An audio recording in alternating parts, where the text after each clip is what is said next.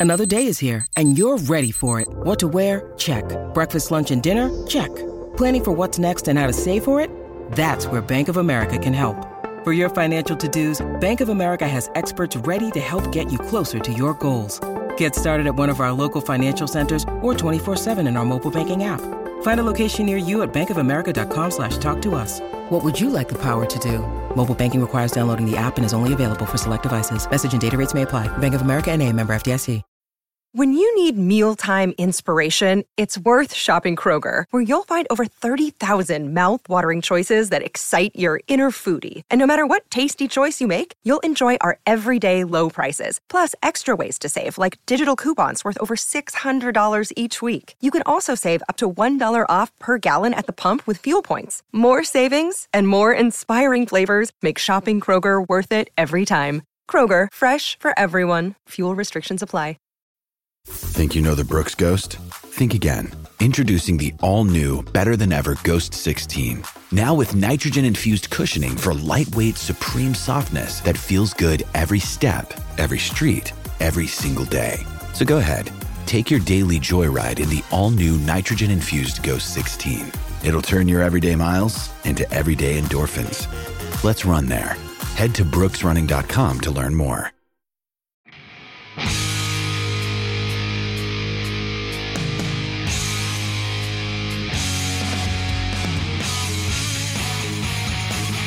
What is good, everybody? Welcome to the Gold Standard Show on the Gold Standard Podcast Network. I'm Rob Stats Guerrera. He's Levin Black. Levin, how are you? Uh, well, you owe me uh, 15 minutes of Yes. my hourly rate. So uh, my hourly rate for you is like a thousand dollars an hour because this is just painful. hmm Well, speaking of that, uh, I appreciate John Boy Loco says, Great job, guys. Appreciate you both helping me get over this devastating loss and heartbreak. We appreciate that. You've helped us, at least me. I can speak for myself. It's definitely been easier to get over the loss just having to do shows and talk to people every day and kind of talk through it. Uh, yeah, I haven't had the same experience, so I, I've I've worked pretty much every day because uh, we had a big uh, expansion going on at work. So I've had like zero time to process. I'm way behind on schoolwork and everything else. So uh, I'm just going through it basically. I'm I'm going through the emotion the emotions because I have not had time to process anything. Shout out to the National Football League for just keeping the calendar rolling along. We are in the combine right now. Jason Ponte is at the combine for the Gold Standard Podcast Network. Uh, so that is like it doesn't stop. The grind just continues, Levin, and you know we can talk about that if you want because today is a defensive lineman, I believe, at the combine. They start a little bit later, and the Niners are probably going to need to take at least one defensive lineman, if not more. They have to replenish, right? Chase Young is a free agent. Randy Gregory is a free agent. Clelin Ferrell is a free agent. And they build this team through the defensive line. I had a revelation yesterday, and it came during the show with Grant Cohn, which I'm sure you listened to. uh, yes, sure. I listened to it in my immense amount of free time. Right. So, okay. During the show, we had a comment. and I went back and checked today because this comment just stuck in my head and I've just been gnawing on it. And, you know, like I try to respond to a bunch of comments, but we're in the middle of a show. So sometimes I don't give things the full amount of thought that I would normally give them. So the comment was from someone named Richie. And what what are you doing with this comment here that you've pulled? It- up on it's just screen? an absolutely perfect comment, and I wanted to get to it before we get away from it. He says Thomas Le. Oh boy, Latrell? uh, I was gonna say Latrell, but I, the two L's throws me off. I don't know if there's a different sound there at the end. But he says I was watching Tin Cup last night, and Shanahan is Roy McAvoy, and that is a pretty good amount analogy. Uh, have you seen the movie? Do you know the movie? Yes, I've seen the movie many times. First of all, so what you're saying is you wanted to completely slam the brakes on the thought that I was right in the middle of. Yes, because we're gonna get into the show, and once we get into the show, like this is not ever gonna be probably relevant to the show. So I wanted to get to it before you finished your thought. Well, gee, thank you. Uh, the movie is great. Anyone that hasn't seen it, uh, I don't want to spoil it, but let's just say it's a very apt comparison. It's No. yeah. No, I'll spoil it. It's from the early 90s. We can spoil it. It's Okay. okay. Go ahead. He's a golfer who is about to win a big tournament and he decides to go for the gusto and try to get over this water hazard. And it is a green that has a downhill slope to bring you back to the water. And he keeps thinking he can make it, and he keeps thinking he can make it. And he keeps taking the same shot, and he ends up losing the tournament because rather than just taking a layup and a drop and then playing it from there where he would win, he kept going for glory. And I love that analogy because that's kind of Shanahan. He keeps beating his head against the wall, doing the same thing over and over. Yeah, except Shanahan's problem is that he doesn't go for glory. He always lays up, and he always gets beat by by somebody that goes for glory and ends up pulling it off. Shanahan's always left on the sidelines, hoping the other guy hits it in the water. Eh, to a degree. I mean, he kept passing in the 28 to 3 game. That's why he gets criticism for that because he decided to keep going for glory. He didn't like the lead. He didn't think it was enough. He was right. It's just the offense didn't work at that point. He never adjusted to the adjustments that Belichick made at halftime. So anyway, go see Tin Cup. It is a good movie. I do enjoy. Kevin Costner, uh, and I think uh, Cheech and Chong are in, or is it just Cheech or Chong? I don't know who's Just who. Cheech. Just Just Cheech. Cheech. Cheech Marin. Um, yeah. So anyway, And uh, I'm trying to remember the female's name. I can see her. Uh, Renee Russo. And Dustin Johnson. Great. So thanks for throwing the brakes on the show and completely You're welcome. derailing my thought. Oh, yes, because if there isn't a time in the calendar of the year to just derail and go talk about a golf movie, uh, I, I don't know when that would be other than I had a relevant, topical point yeah, you can get to it. that I thought of in the shower this morning. All my I do all my best thinking in the Well, shower. I tell you what, you show up on time, I won't derail you. hey, it's my company. I, on time is whenever I begin it. No, it's definitely not. So, the comment from Richie during the show with Grant yesterday about the 49ers core philosophy, and it's relevant again because the defensive linemen are going to combine today, and the Niners need defensive linemen. And if they pick a defensive lineman in the first round, I think a lot of people are going to lose their minds, quite frankly. But the Niners believe that that's how you build the core of this defense. That it's defensive line, get pressure with four. That's really how they believe the best way to win is, frankly. And they've had a lot of success with it, Levin. I mean, uh, we all know the record since 2019. I think they've won like 54 games. They've won eight playoff games. They're eight and four in the playoffs, and none of those four losses have come before the NFC championship game. But in the playoffs, especially in the Super Bowl, they haven't had that success. And I think it's because for a very simple reason. And you know the reason, Levin. The bigger the game, the less officials call holding. So if you have a team that is centered around the defensive line and getting pressure with those guys, but the officials are not going to call holding, that advantage gets neutralized and your defense can be had. And we have seen that come back to bite the 49ers in critical situations. And this is not me complaining and whining about the Chiefs. It, it's not just a Chiefs thing, it's everybody. For example, do you know how many holding calls there have been in the last six Super Bowls combined? Three? Seven. Seven holding Oh, calls three is in the last three. Sorry. Right. In the last six Super Bowl. They don't call it. So if your team is oh. built on getting pressure with the front four, but the other team can just hold the hell out of them and not get a penalty for it, your defense is going to suffer. And so I think the 49ers might need to shift their core philosophy, Levin. I think the 49ers need to build the defense outside in, invest in the secondary, put your money and your resources in the secondary, and let them boost your pass rush. Is that crazy? There's a whole lot of things to take from there. Um, first off, yeah, that, that's what I said two weeks ago that I think they need to change their strategy because you can't build through the defensive line because the NFL is going to allow the quarterback to decide the Super Bowls. Um, I, I completely agree. I think they need to fundamentally change, but I'm going to take it a step further.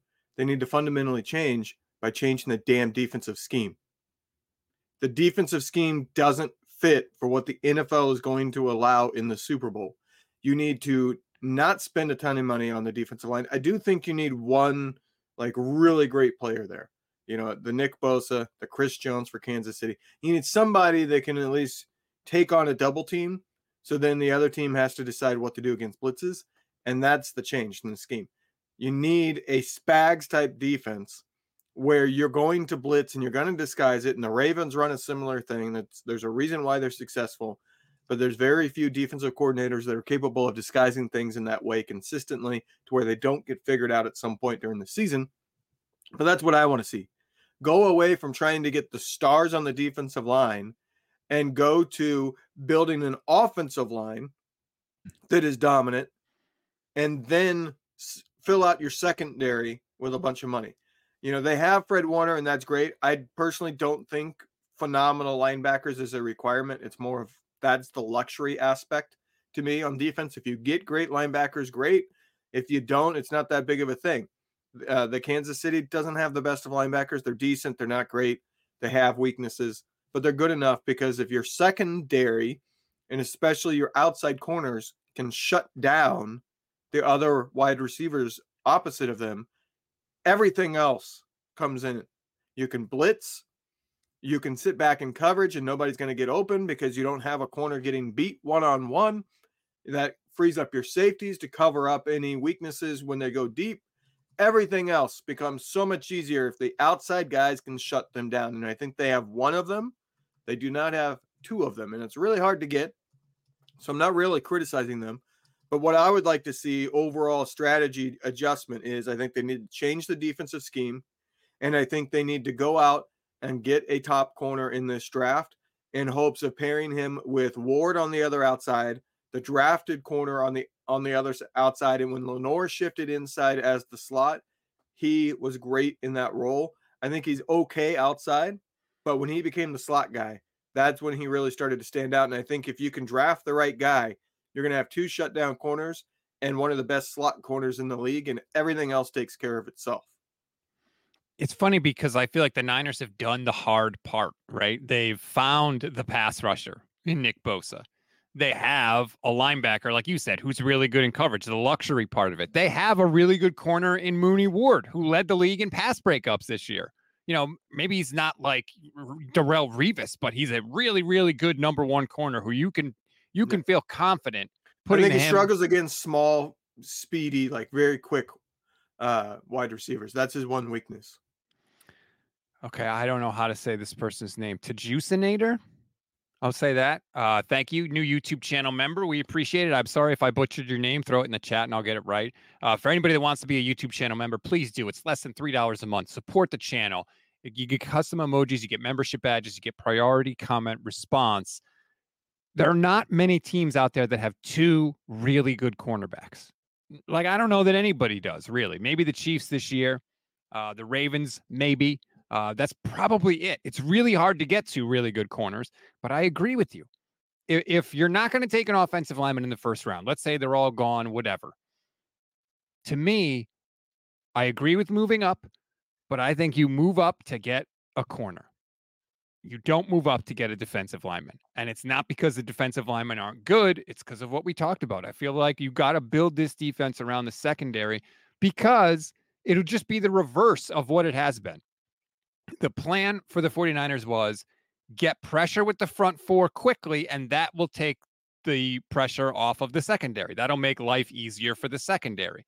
You need to mm-hmm. reverse it have a really good secondary, and that makes life easier for Nick Bosa. It makes life easier for Javon Hargrave and Arik Armstead because Bosa to me is the kind of guy, especially. He's not like a Von Miller, like bam, win right off the bat immediately kind of guy. Most of the time, he doesn't do that. He's not like that Myles Garrett guy. But Bosa is so good and so strong and so technically sound that he will get home. Like you're not going to stop. Very rarely does he just get flat out stonewalled. So if your secondary can buy him some time, I almost think that's the way to maximize Nick Bosa, sort of the opposite of how they've been doing it. See, I would my preferred route is the draft is a crapshoot. I would prefer if they're going to give up a big contract to a free agent this offseason, go get Jaylon Johnson and pair him with Ward and Lenoir. Hmm. That secondary, you know, then is taken care of. He's only 24 years old. He's a really, really good corner. I would say he's like one step below the you know the Surtains of the league. Um, I think if you get him that defense, everything else, like I said, falls in. You can have a, a safety who's learning uh, in in Ji'Ayir. You can have a safety that's coming back from a major injury that might take time to get truly back in uh, uh, Huff. I want to see them go the free agency route with the corner, and I would like them or prefer them to move on from one of the defensive linemen. You know, Arik Armstead is a, a strong candidate to free up the cap space because the year one cap hit of signing a big free agent contract with, say, Jaylon Johnson won't Nothing. be that big. And if you make the move now and take the dead cap hit this season, that means next season, when that corner becomes more expensive, you have the cap space to pay the bigger cap hit. The Armstead, I, I don't think there's any way that he comes back under his current deal. I think they're going to say, if you want to come back, you have to take a pay cut. Otherwise, we're just going to cut you. He's missed a lot of time. He's older now. Again, like the, the injury he has is one that it's untenable. You're not going you don't pay big money for a guy who's good, not great, who has an injury that there is no healing from it and it can flare up at any time and last for an indefinite amount of time.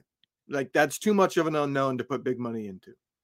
Well, not only that, but you're you're talking about the plantar fasciitis. He also tore his meniscus yeah. this year. Yeah. So like that's on top of some of the other issues. So I do think that they are going to do something with Arik Armstead. I think they're going to do something with Juice.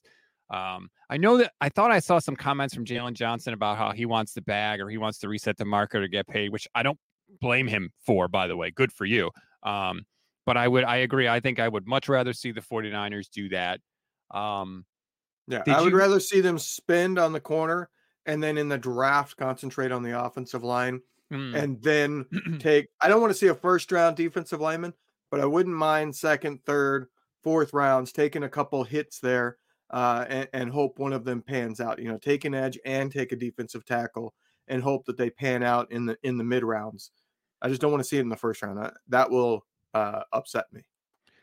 Not only taking the defensive lineman too. But if, if they do invest in the secondary the way we're talking about, then maybe you can increase the value of uh, Drake Jackson, for example, a guy who is not good enough to get the sacks on his own, but can chase people down, can, you know, find himself in the right place at the right time if the quarterback has to bail out of the pocket.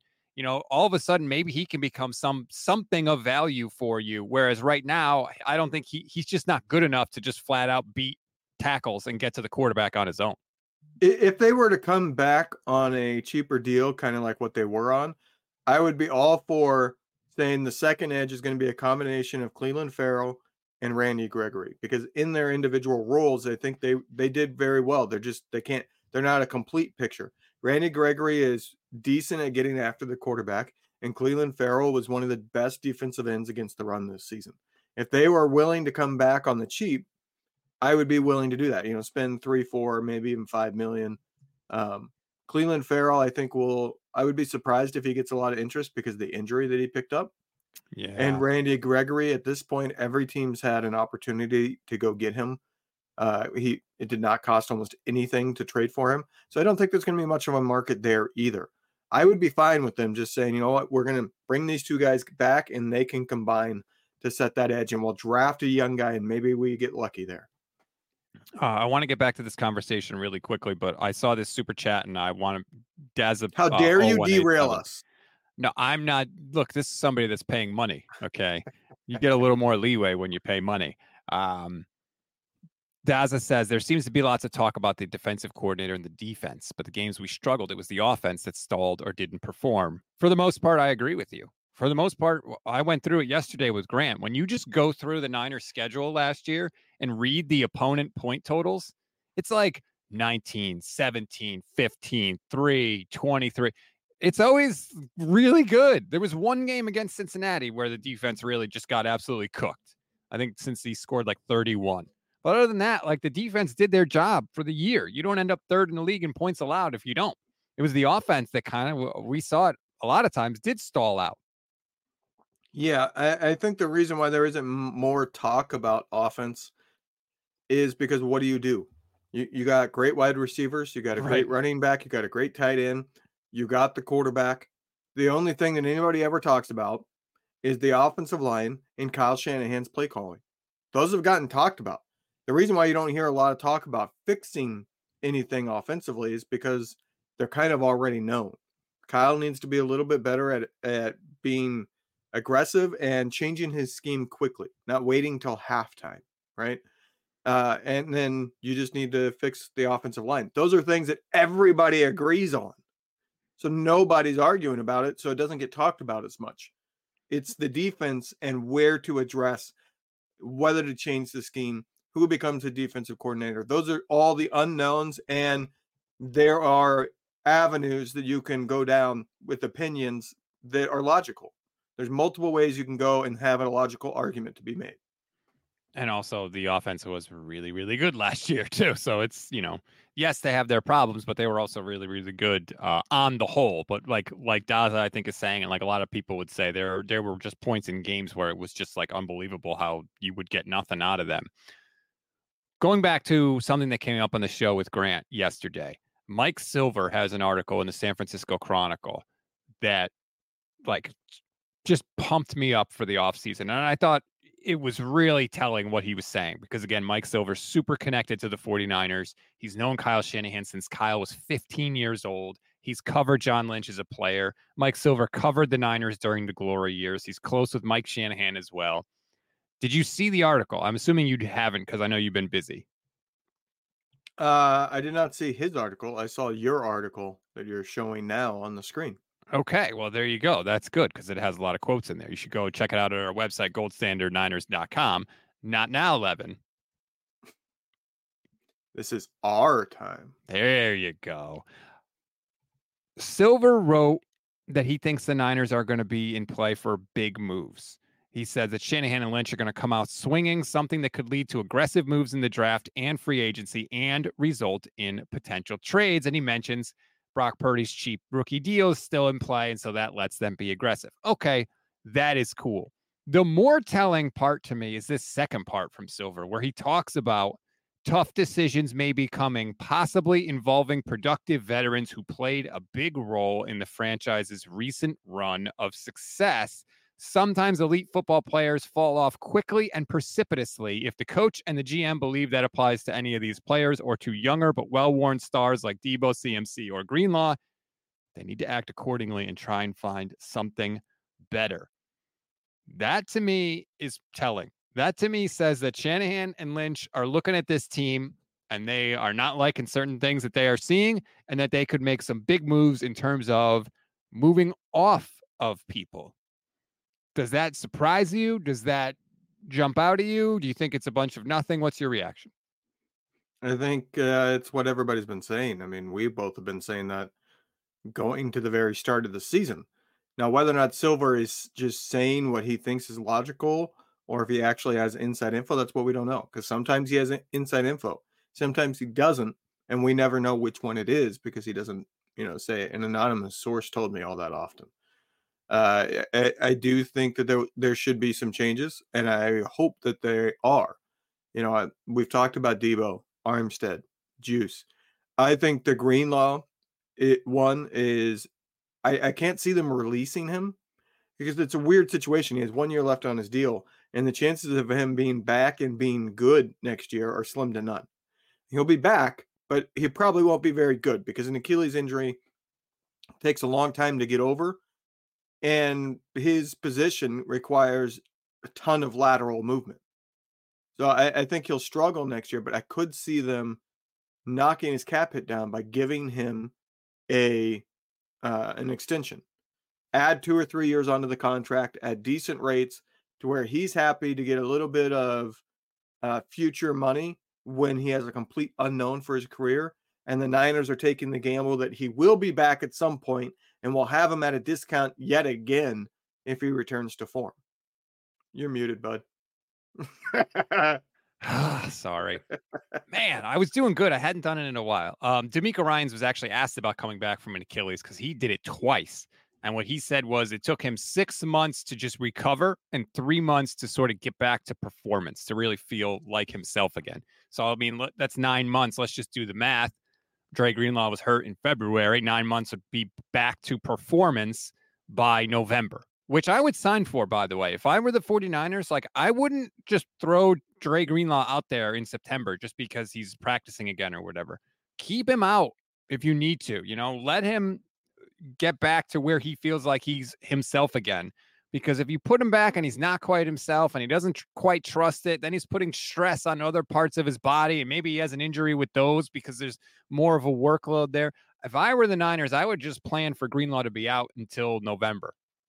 I don't know that it'll be out that long. Like part of the returning to form is playing on it, rebuilding the strength. You have to play on it to get to that point. So you can't just say, hey, we know you're healthy enough to play right now, but we're going to keep you on the shelf for three months until it's fully back to strength. It doesn't get back to strength until he plays on it.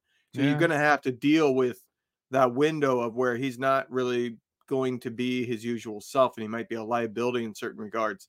You might play him a little bit less, keep him fresher. Don't put so much stress on it, but he does have to play some. That's a fair point. You're right. Uh, I didn't think of it like that, but that's that's accurate. Two already this year. 187 said, Y'all said Purdy will miss eight weeks have Greenlaw ready for the second half of the season. I don't think Levin and I ever went on and guaranteed that Brock Purdy wasn't going to be in for eight weeks. I think our point on Brock Purdy was it could be eight weeks. It was such an unknown because of the surgery. Only three professional quarterbacks have ever had that surgery. It's younger than Venmo. This is not that. This is an Achilles. There have been a ton of Achilles injuries. We have a much, much, much more accurate picture and a much bigger sample size from which to draw our data. So Brock and Dre Greenlaw to me are not the same. I mean, do we need to bring up the fact that Purdy himself said that he didn't feel 100%? He got stronger after the midpoint of the season. After so he bye, wasn't yeah. 100%. Yeah. He wasn't 100% until about eight weeks in. Now he was able to play through it. And even the Niners have talked about how they were surprised that he was going to be able to play. We know the Niners reached out to Brady saying, Hey, right. do you want to come out of retirement? Because we don't know if Purdy's going to be healthy. So the Niners didn't even know that he would be able to play the whole season. They hit the absolute jackpot on that with Brock. Like yeah. everything that needed to come up seven came up seven for them. It's unbelievable. Uh, Corey Soto says Bill Walsh said trade a good player a year before they decline. Modern examples, the Patriots and the Kansas City dynasties don't get attached to keep the blood flowing. Completely agree. And that's it's all sports, really. It's always better to trade somebody a year too early as opposed to a year too late. I completely agree. You could make the argument it's a year too late with Armstead. Yeah, I, I don't know that they would be able to get a ton from Armstead. I think that they would. I don't think they want to release him because I think they like him and he has good value. He just doesn't have as much value as his current contract. So it'd be interesting if you're him. Yeah, the problem is that his contract has those void years on it that yeah. carry heavy cap hits. So if you just like redo the deal, those are still sitting there. And those are not something you want to have sitting around when you need to go pay Purdy. So it just feels like to me that they're going to end up moving on from him. And I don't think anybody's going to come trade for him because of what we talked about. It's too much of an unknown when it comes to his injuries. So, so you see the void here. Yeah. Armstead's cap hit is 25.8 million yeah. uh, this year. Now I don't know. Post June 1 cut, it goes all the way down to 10.3 million. Yeah. So that's much more palatable if you're the 49ers. Um, so I think they're gonna they're gonna do something with Armstead. I think that was in Tim Kawakami has a column up right now about offseason predictions and you know some of his are good, some of his are not good. Um, yeah. But his prediction number five actually is if Arik Armstead doesn't agree to lower his salary and cap number, he'll be released. So yeah. So so here this is the question that they have to ask themselves. Do you let Armstead play out his contract, which would be just this season, and you have a cap hit of 28 million? Do you move on from him and make that a 25 million dollar cap hit and allow him to find a team in free agency?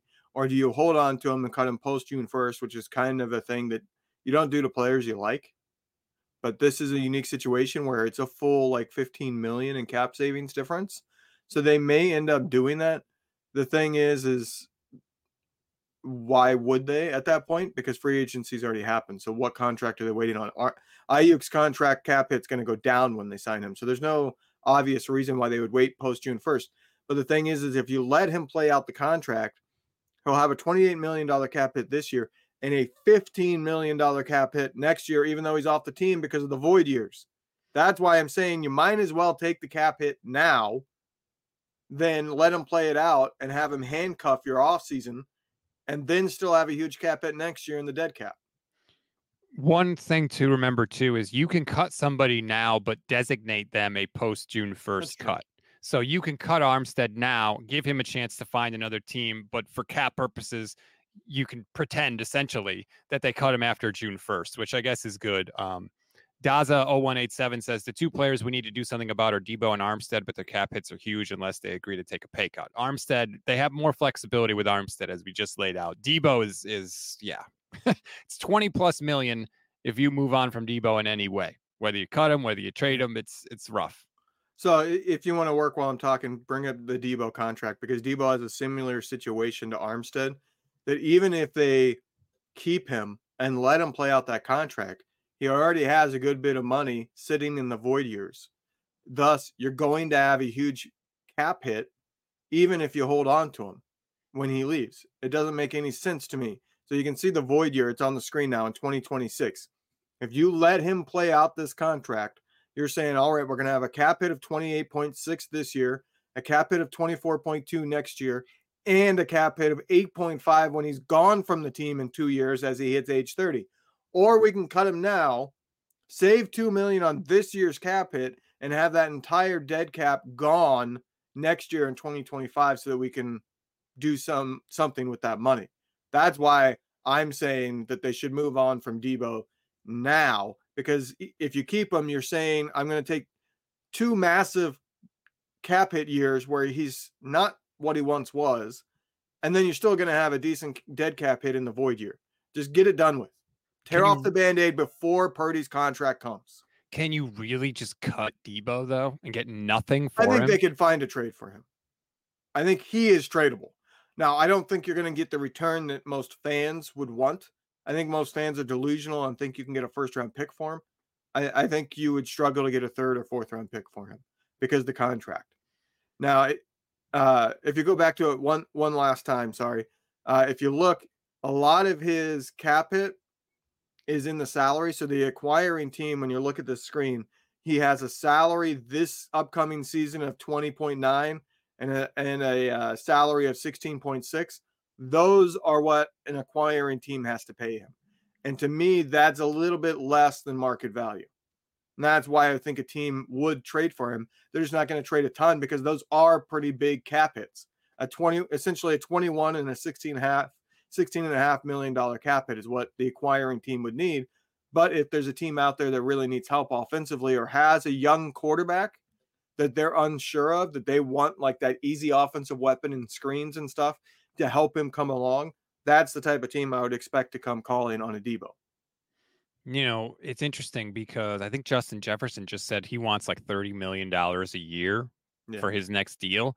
If you look at Deebo's cap number in terms of like elite wide receivers, it's below market value.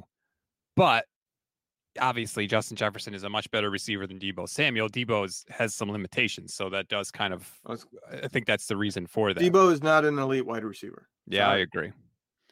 He's, you know what I, I realized the other day? Deebo is like an air fryer. He's the thing that nobody knew they wanted until they got exposed to it right? Nobody knew they wanted a wide receiver that could also run like Deebo and take balls out of the backfield and run for five touchdowns a year. But then when he did it, everybody was like, "Oh my god, we got to get one of those. We got to draft the next Deebo. We got to look for the next Deebo." But in reality, like we were fine before air fryers were a thing. You don't really need one, and that's kind of how I feel about Deebo Samuel now. It, it's just the hard part of him, and why I argued over the last month. I think he handcuffs the offense because the thing is, is you if you have him, your thoughts have to be if we just get it in his hands, something amazing is going to happen. Right. And that's not a bad thought to have, but the problem is, is getting it in his hands because he can't get himself open. right. You have He's not a good wide receiver. Yeah. So it's to me, it's essentially like this is not a you know dead on analogy, but it's essentially like taking some of your greatest running backs in NFL history and saying, we're going to make you a wide receiver, because all we had to do is get the ball in your hands and something's going to happen that's amazing because you got the ball in space. So it's like taking a Barry Sanders and throwing him outside. They're completely different in the way that they're unstoppable in the open field, with one being power and one being elusive. But that's essentially what I feel like Deebo is. He's a dominant player in space who can't get himself open. And that's what you would get if you took a running back and said, We're going to make you a wide receiver. Their route running wouldn't be good enough to get themselves open. So it's all up to scheme to get him the ball.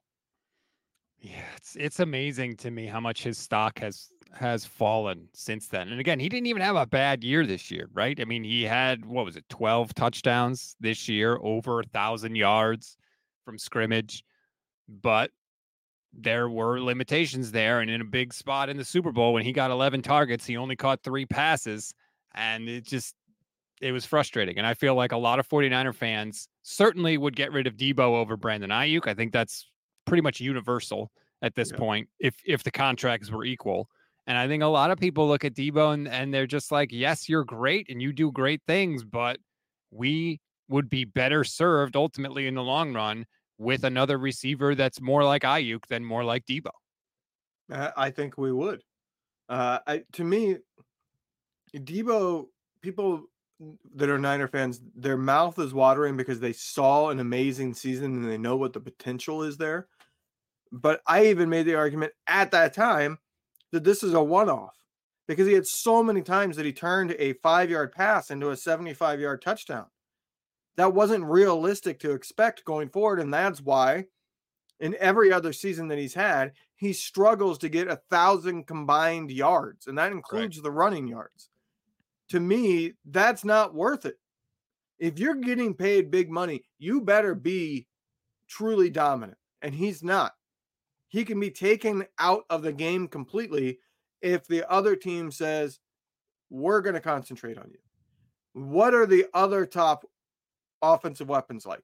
It, teams try to take Kelce out of the game. You can't do it. Teams try to take Justin Jefferson out and double cover him.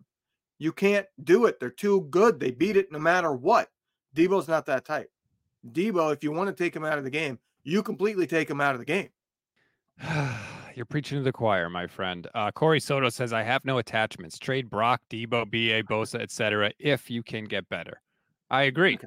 Yeah. But if, uh, if you can trade Brock for Justin Herbert, sure. Right. Of course. There's no yeah. realistic trade for Brock, but the other ones, there there are potential trades that might make sense that are out there. I think Bosa they probably wouldn't even listen on but the other two there, they certainly would. Well, that's why I wanted someone to ask Lynch, are you would you trade Brandon Aiyuk and see if he goes the Bosa route and says no way, or if he gives the kind of general, will we trade yeah. anybody? Um, I think they would trade him, but I think the offer would have to be really good. But I don't think it's a it's a hell no, no matter what situation. Those, there's like three of those players in like the whole league, basically, and, and I think Bosa is one of them. Well, let me put it this way: if we get through the draft and the first like two days of free agency, and Aiyuk's still on the team, he's not going anywhere because yeah. they will not trade him if they didn't get the replacement. If the draft is still to come, they might think we can get somebody in the draft. If free agency is still to come, they might say, "Well, we can use the the return that we get to improve the team, and we'll sign a wide receiver that we think can have comparable uh, effect. Won't be as good as Aiyuk, but it will be close enough and the other capital we got will make us better overall. If you get past, I, I don't know the exact date that free agency starts this year, but you know, sometime what in two weeks from now, basically March 11th. I, I was gonna say it's normally around March 10th that it starts. So yeah, if you get to, I would say March 13th, 14th, and Aiyuk still on the team, he's staying. Uh, Daza says Deebo is unnecessary with Christian McCaffrey, but a better receiver. The offense is worse with him. Just look at the Super Bowl; those targets should have gone to BA and Kittle. Mm-hmm. I definitely think Brandon Aiyuk should have got more target. You don't target when the other team can play good man coverage. You don't give Deebo 11 targets. That's yeah. that's not what you do. Um, and we're not saying that Deebo is definitely going to get traded, but when Mike Silver writes what he writes, I think it's worth at least considering the possibility. That's all. Like I don't well, this is what we do in the off season. We consider possibilities until things happen. Like you want to think... you want to know a fascinating fascinating possibility. I don't think there's any chance in hell it happens, but it's an interesting thought to go down. if Minnesota decides, look, we just can't pay 32 million or whatever it ends up being to Justin Jefferson, and the Niners are sitting here in Aiyuk saying, I want 26, 27 million, does Minnesota go, you know what? We'll do, we'll do, you throw in a third round pick and we'll swap wide receivers because we would rather pay the lesser amount to Aiyuk and you're willing to pay the higher amount to Jefferson. I don't think there's any chance that actually happens, but is it, it's kind of interesting. Like Minnesota could say, hey, we think Aiyuk is really, really good. And the drop off from Jefferson isn't as far as most people think. And we would rather pay him six, seven million less than what Jefferson is demanding. Look, if that happens, I'll be there cheering. Like I would be jumping for joy if that actually happened.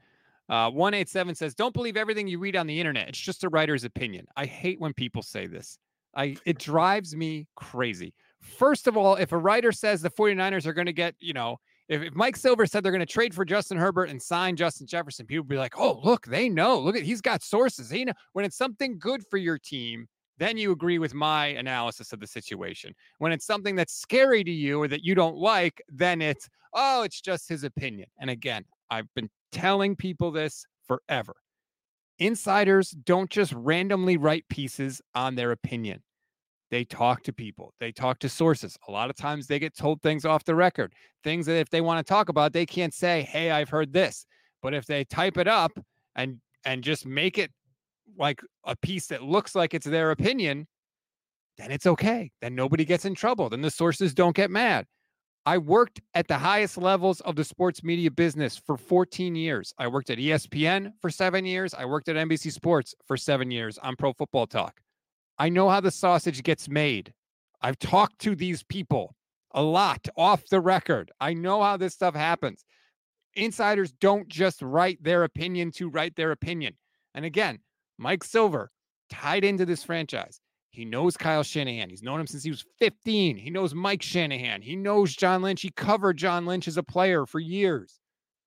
If you think he's just writing this out of his ass, you're wrong. And again, he's not saying Deebo is definitely going to get traded. Go read what he said. Tough conversations are being had. Veterans who were productive, they're talking about moving off of them. When people speak, people with weight and power and influence speak, listen.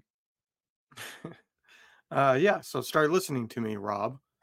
you are not one of those people, for the record. I neither am I. No, the, the point I was going to make is I think some people make a mistake and they loop or lump uh, beat writers into insiders. Beat writers and insiders are not the same thing. Some beat writers are insiders too, but not all beat writers are insiders, if that makes sense. And not all insiders are beat writers. Right. They're, they're two separate things that some people end up being both. I would say Mike Silver is one that's become both for the 49ers. He's an insider, but he's also a beat writer that's there every day. Um, you know, your Schefters are insiders; they're not beat reporters. Right. Somebody like uh, Barrows, um, is a beat Lombardi, writer. Cohn. They're beat writers. I. It's very rare that I've seen any of them have an actual like, "Ooh, I got told this" type of inside information. Maiocco kind of blurs the line. Uh, he he blurs three different lines. He's beat writer, He's insider to a certain degree because sometimes they push him, and then he's also PR sometimes. So. it's uh, hard to be. He's got a unique, yeah, he's got a unique role there. Brent Jacobs, thank you very much for becoming a new YouTube channel member. You know, 187 says, I saw what those so called writers said the last two off seasons. I'm good. Who said Trey Lance had arm fatigue? Oh, yeah, Mike Silver. Guess what Trey Lance had by Trey Lance's own admission? Arm fatigue. So, like, you could sit there and say, well, oh, Mac Jones. It's like, all right, great. No one had Mac Jones. Everybody was wrong on that. But you can't sit there and say, oh, Mike Silver doesn't know what he's talking about. He has no sources. He was on the Trey Lance thing. Like, what are we doing? Just because the news is scary or you don't like it doesn't mean we can just hand wave it away. Again, like when people, certain people speak, we should take their word for what it's worth. We should listen. Can I just uh, say, since you brought up Mac Jones and Trey Lance. That draft class oh, is oh, hanging on by a thread for being not not solidifying itself as the worst draft class for quarterbacks in NFL history. If Lawrence continues his downward trend that he had at the second half of this season, that's the worst draft class in history, unless Trey Lance somehow emerges. Because you have Trey Lance who barely got any play, and he may never get another shot. You got Zach Wilson, who I would argue is every bit the bust that Ryan Leaf was as number two picks, and you got Mac Jones, who was a bust. Tre- Trevor Lawrence is the like one shining hope of those top quarterbacks in that draft, and he was not going in the right direction. If you if if I told you the 49ers suddenly traded Trevor Lawrence for Brock Purdy, would you be happy? I would not. No. Right. No. I mean, and, and he's the best of the class. Trevor Lawrence, Zach Wilson, who literally his agent gave permission to seek a trade because they're so done with him. Trey Lance has four starts since he was drafted. Justin Fields has been terrible, and the Bears are going to move off of him. They're going to take a quarterback first. Mac Jones has been terrible, except for that one year, really, where he made the playoffs. Then it's Kyle Trask, Kellen Mond, Davis Mills. Davis Mills is like the second best quarterback in the class. You mentioned Fields. Michelle, I'm speaking to you here. Give it up. He's, yeah, I agree. I heard you guys go back and forth a little bit. I think that was last week. My weeks have blended together. The last three weeks is Yeah. just all one mess in my brain. Um, but it was a recent episode that you guys kind of went back. No, he he's not the second coming of Hurts. He's not. He's not a good enough passer. I agree. He's he's not good. I don't know why people don't want to say it. He is not good. That's there's a reason the Bears don't want him. Right? How much better off would the Bears be to keep Justin Fields and either trade that number one pick for a bunch of other picks in the first round, or take Justin Fields or keep Justin Fields and take the best receiver in the class, Marvin Harrison Jr. Right? Like, but they're not doing that. They're going to take a quarterback. Their GM is basically telling you at the combine, well, we'll try and get rid of Justin Fields as early as we can to do right by him. Look at all the mediocre quarterbacks the teams have stuck behind for years. And yet here are the Bears with the quarterback still on his rookie deal saying, somebody please come take him so that we can draft another. That, that's all you need to know. Teams don't give up on a quarterback that they think has a chance of panning out, period. Here's an interesting comment as we circle back to the Niners. I was willing to give Purdy a chance, but he fell on his face when it mattered most. Now that he lost, I know the Super Bowl losing non Hall of Fame quarterbacks don't make it back. Welcome to QB Purdy, Tory. How did Purdy fall on his face? He led three drives in the fourth quarter and overtime of the Super Bowl that gave his team the lead. That's falling on his face? I mean, damn, that's a pretty high standard. That is a high bar. I mean, I would not say he fell on his face at all. Could he have done some things better? Absolutely. But on the list of people to blame about the Super Bowl loss, Brock Purdy is not one, he's not two, he's not three. Mm, Yeah, he's look, he's as good as I hoped he would be in in the Super Bowl. Could he have been better? Absolutely. But I didn't expect him to go out there and dominate. I knew he wasn't going to. Kansas City's defense, uh, their corners are too good for him to have gone out and dominated. He played well enough, is the way I put it. He put played great or good, not great. I, I got no complaints about how Purdy played in the Super Bowl. Yeah, I, I would agree. I mean, again, that doesn't mean he can't improve and all that stuff, but I I do like QB Purdy Tory though. That's pretty funny. We could we could repurpose Purdy Tory and make it like a good a good phrase. We're in Purdy Tory now. I don't know. There, there's something there. I like it. I don't want to be in anything a Tory anymore. We've Yeah. been there for 30 years. That's true. Um, okay, the other thing we didn't get to is the defensive coordinator, Levin. They still don't have one. Uh, the news came out this week that they finished their interview with Daniel Bullocks and that they were going to interview Chiefs defensive backs coach Dave Merritt, who I'm going to be totally honest, I didn't know anything about Dave Merritt before this news came out. Um, so I did some digging and and I got to say on paper, he seems to check a lot of the boxes the 49ers are interested in. One, he was a former linebacker himself in the league, and he has experience coaching all three levels of the defense defensive line, linebackers, and secondary. He's been with Steve Spagnuolo in with the Giants, and he's been with Steve Spagnuolo with the Chiefs. The man has five Super Bowl rings, Levin. On paper, Dave Merritt looks like a pretty good candidate. On paper, and you know, you said it, I'm going to flat out say it. That's all I got to go on with it. I'm not going to pretend to be an expert on other teams' defensive back coaches, right?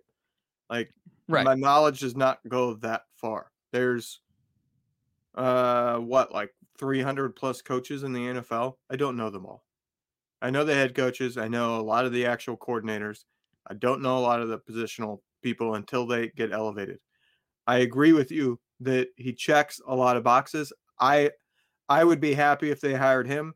I personally would would put him uh, second on my list of the people that we've heard about. I I'm fine going to Staley. Me Uh, too. I want to. I want to. I think it's worth it. You know, people say, "Oh, but he was so terrible with Chargers." There's so many coaches in the NFL that are not good at being a coordinator and a head coach at the same time. Staley might be one of them. Spagnuolo was one of them. There's a ton of them that It's are true. that way. There's very few that are capable of being great at both. You know, like Walsh was one that was great at both. He was a long-time offensive coordinator for uh, the Bengals. And uh, when he got screwed over, he was supposed to replace Brown as the head coach, and he got screwed over and wasn't given the job. That's why he was going to go retire, and then he got the opportunity with the Niners, um, or Sta Stanford, then the Niners. Whether or not Staley is one of them, we don't know, but he was so good in his role as the defensive coordinator, and I, I think it's noteworthy that the defense was mediocre to bad with Wade Phillips, dominant with Brandon Staley the next year, and then mediocre to bad the following year with Raheem Morris. That one year, it's not like the personnel changed out immensely between those three seasons. That's back to back to back seasons for the Rams.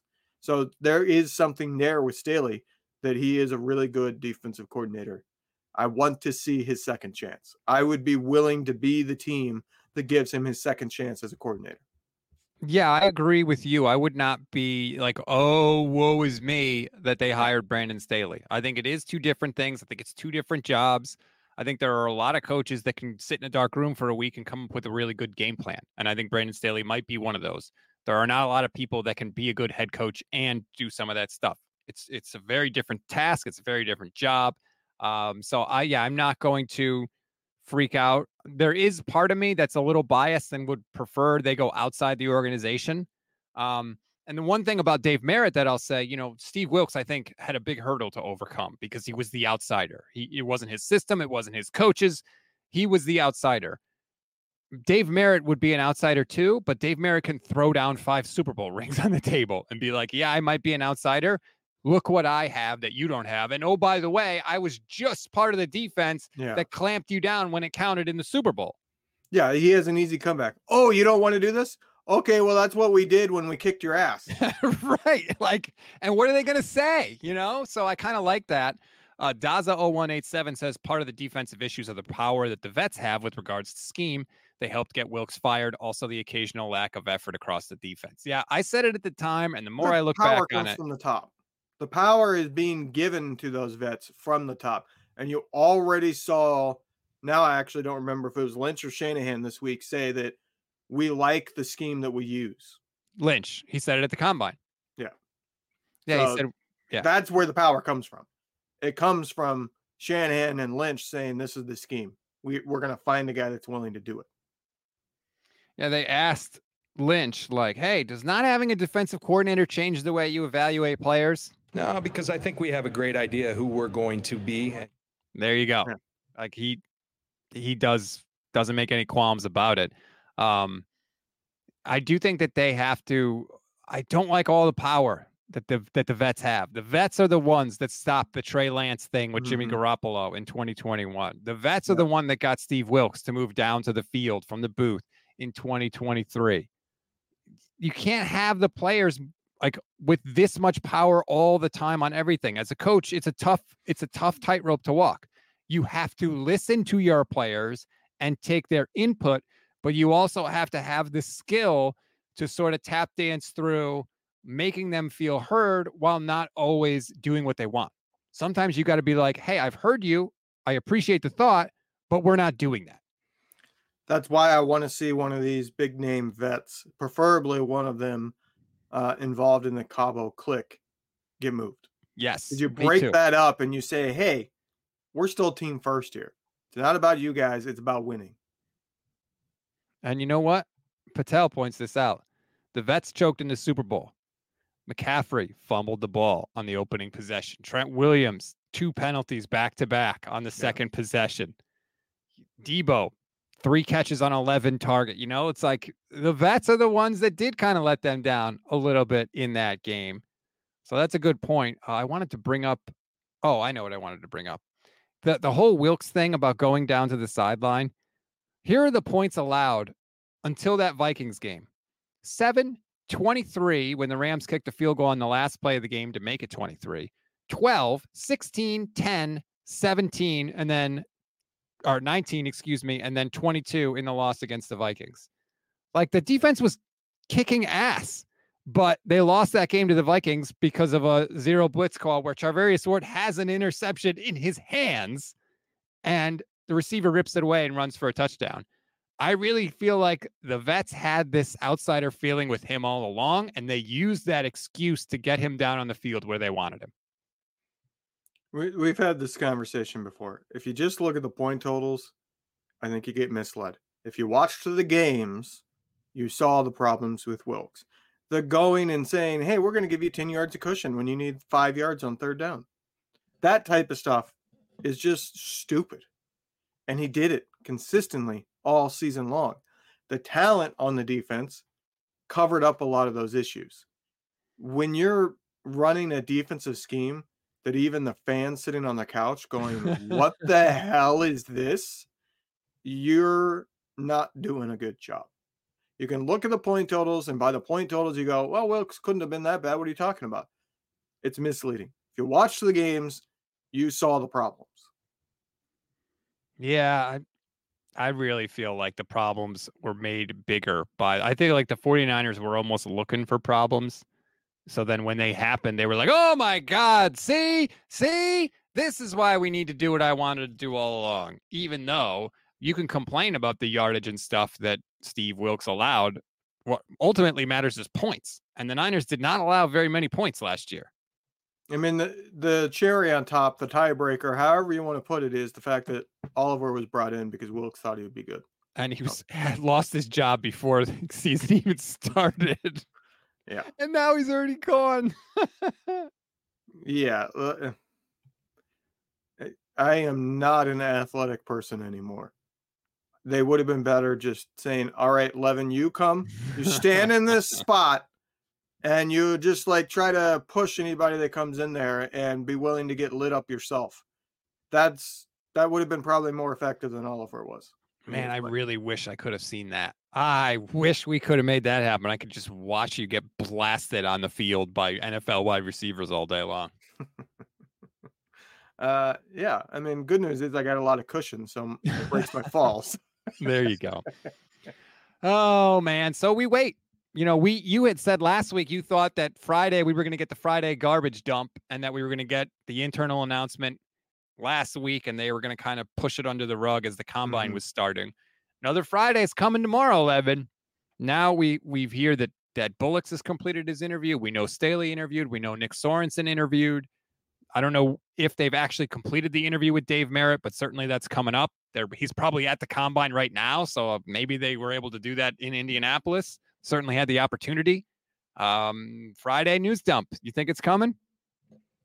Uh, well, if I can get comments keep flying in. Jason Tillman says Levin was just a week off on the announcement. It's probably happening tomorrow. I don't think he's wrong. I am shocked that they got into the combine without a defensive coordinator. Mm-hmm. I would have thought that they would have the defensive coordinator. Part of me does wonder if what they ran into is they had an external candidate that they wanted, maybe Staley, but they said, We have this scheme, you're going to run it. And they said, Well, I'm not coming then. You're not going to you're not going to bring me in and be able to use me as a scapegoat type. If I was Staley, I would be saying that. I'd be like, I'm not coming in and running your thing. And if it doesn't work out, you get to just move on and say, well, that was the problem. It doesn't work that way. And not if it doesn't work. If we're third in points allowed, like yeah. he, if he's fourth in points allowed, whoever the coordinator is, it's like, well, the defense got worse. That's why it's a really tight spot because there's a lot of expectations the scuttlebutt around the combine, according to Matt Barrows and others, was that they wanted Ulbrich, that Jeff Ulbrich from the Jets, former Niners yeah. linebacker, is the guy they wanted. And that the reason it's taken so long is because they're trying to get the Jets to agree. Because the Jets don't have to let him out of the job. Yeah. He's under contract with the Jets. They don't have to let him go, especially uh, not for a lateral move, which this would be. So I think that they were trying to work that out, and it looks like that's off the table now because Robert Saleh is probably like, you know, Yeah, I, I don't blame him. Saleh saying, Yeah. "Hey, my job's on the line. Get the hell out of here." Well, that's that's the last thing, Levin. So if you're the Niners, do you give the job to Nick Sorensen this Mhm. year and say when Robert Saleh gets fired, we either hire Ulbrich, the guy we wanted, or we hire Saleh again? Yeah, uh, that thought has crossed my mind. I'll put it that way. That they could be going with uh, somebody internal with the underhanded agreement that, hey, if one of these two guys comes available, we would want you to step back. Or we'll just let you go, you know? Yeah. So I'd be interested to see what kind of like if it's especially if it's an internal hire, what's that contract look like? Do they announce the terms of the contract? Maybe it's a one year deal, you know, and then then they just say, No, hey, no, well, no. that's not how it works. Defensive coordinator deals like we never got we never got details on Wilks's contract. yeah. We never we never know the contracts of coordinators. We don't. hmm. That that never becomes that's never a thing that's pushed out there. So I actually don't know if we ever heard about anything about Wilks's salary or what the contract was. no, we didn't. Like that's the type of thing I pay attention to, and coordinator salaries are not announced unless there's been very few times in history where like it's a really really big name and they announce, oh, well, yeah, we're paying this guy, you know, because then it look, makes the team look good. yeah, I don't know. I don't know what his. uh I don't know what the contract was. Yeah, maybe they're maybe they're not paying him. I mean, coaching salaries don't count against the salary cap anyway. So Yeah, actually, coaching the head coaching salaries don't have to be announced either. Those Right. normally come from some insider getting it, and then everybody just goes with it. They're not all. There have been a few times when I can't remember what coach it was. It I want to say it was probably ten years ago. I'm getting old, so it could have been fifteen. uh, where he was fired, and somebody said something. Somebody asked a question about how like they paid a lot of money for you to um not succeed or something like that, and he said something along the lines of, "I wasn't paid what you guys thought." mm, because those those don't have to be public. Ever since it had to be public when well actually that means it wasn't that long ago. Uh, it had to be public when they were uh, what the nonprofit or whatever it was where they were under the purview of Congress and all that stuff, and the NFL gave up that designation so that they could become a private organization and keep all that shit under wraps. I think that was Goodell's salary that you're talking about had to be public. I don't think it had applied to coaches. Uh, so if you fall under that, all senior, I think the way the law is written, it's like all senior employees must have their salaries public, and that included coaching, coaches. So there were ways to go find it. It wasn't easy to go find, but there way there was ways to go find their salaries. Now they don't have to say shit. the uh the thought is that basically they depress the coaching salaries uh the owners do artificially. They don't pay them like top market deals and then they use their other companies the llcs and stuff like that to funnel Mhm. money to the coaches and so like no one ever really knows for sure how much coaches are getting paid. I mean the whole thing is just so shady. Like just friggin come on. Anyway all right, that's going to do it for this edition of the show. Please rate, review, and follow the Gold Standard Podcast Network. Like and subscribe to the YouTube channel, please. We're live every single weekday for you. Uh, if you click the bell, you'll get notified when that happens so you don't miss a show. Do you have any exciting things happening this weekend, Levin? Anything at all?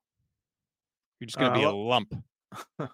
I got today and tomorrow off. Hey, That's uh, extremely exciting. That after working essentially three weeks straight, so uh, that my weekend will be at work though. I work Saturday, Sunday. I'm going uh, to Disney on Ice tomorrow though. So nice. Favorite Disney character? Go. probably has to be Simba because Lion King. I was nine years old. I was obsessed. I had the soundtrack on cassette tape, and I played it so much that uh, I think after like a year, my brother used to complain all the time because I'd put it on the stereo, you know, around the house. That's kind of I didn't have cable till I was ten, so we used to always have music blasting in the house. I used to always play that, and then that tape mysteriously disappeared one day, and I'm assuming it was my brother getting rid of it. it was destroyed by a fist-shaped object. Yeah, would not Uh, surprise me. Wrong answer, by the way. The answer is the genie. But anyway, we'll let it slide. Enjoy the rest of your Thursday, That, that's the funniest character. Yeah, as opposed to Simba's deep emotional, you know. Well, I know, but that's just my favorite movie. So off the top of my head, there probably are characters that I would say like. Actually, now that I'm thinking about Robin Hood, might be my favorite. I loved that movie as a kid, and I picked up uh, certain mannerisms from him as a as a kid. stealing from rich people and giving to poor people. Uh, yes, and I'm just foxy. So. Okay. Goodbye, everybody.